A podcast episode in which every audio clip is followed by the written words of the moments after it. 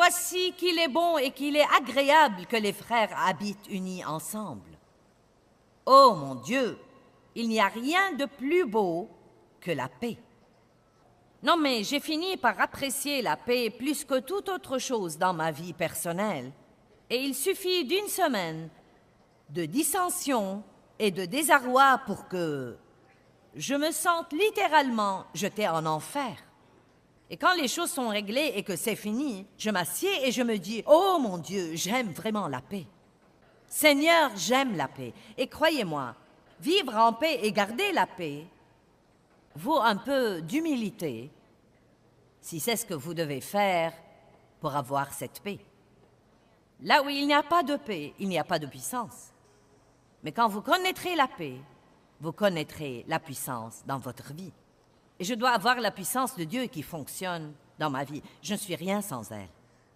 C'est comme l'huile précieuse répandue sur la tête qui descend sur la barbe, la barbe d'Aaron, le grand prêtre, qui descend sur le col et sur le bord de ses vêtements. On répandait l'huile de l'onction sur la tête des gens qui étaient loin et elle descendait sur leur barbe et sur leurs vêtements.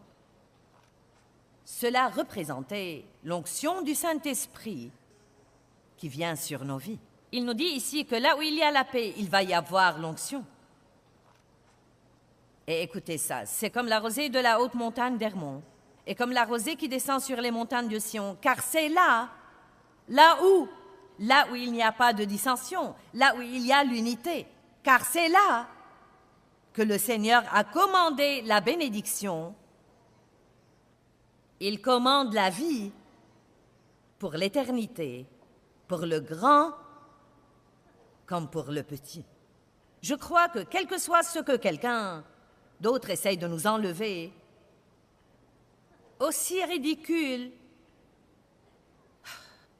aussi ridicule que soient ses actions, aussi injustes que soient ses actions, et aussi froides ou aussi indifférentes que soient ses actions, si nous faisons ce que Dieu nous demande de faire et si nous faisons tout ce que nous pouvons faire pour rester loin des dissensions, je crois que Dieu nous bénit.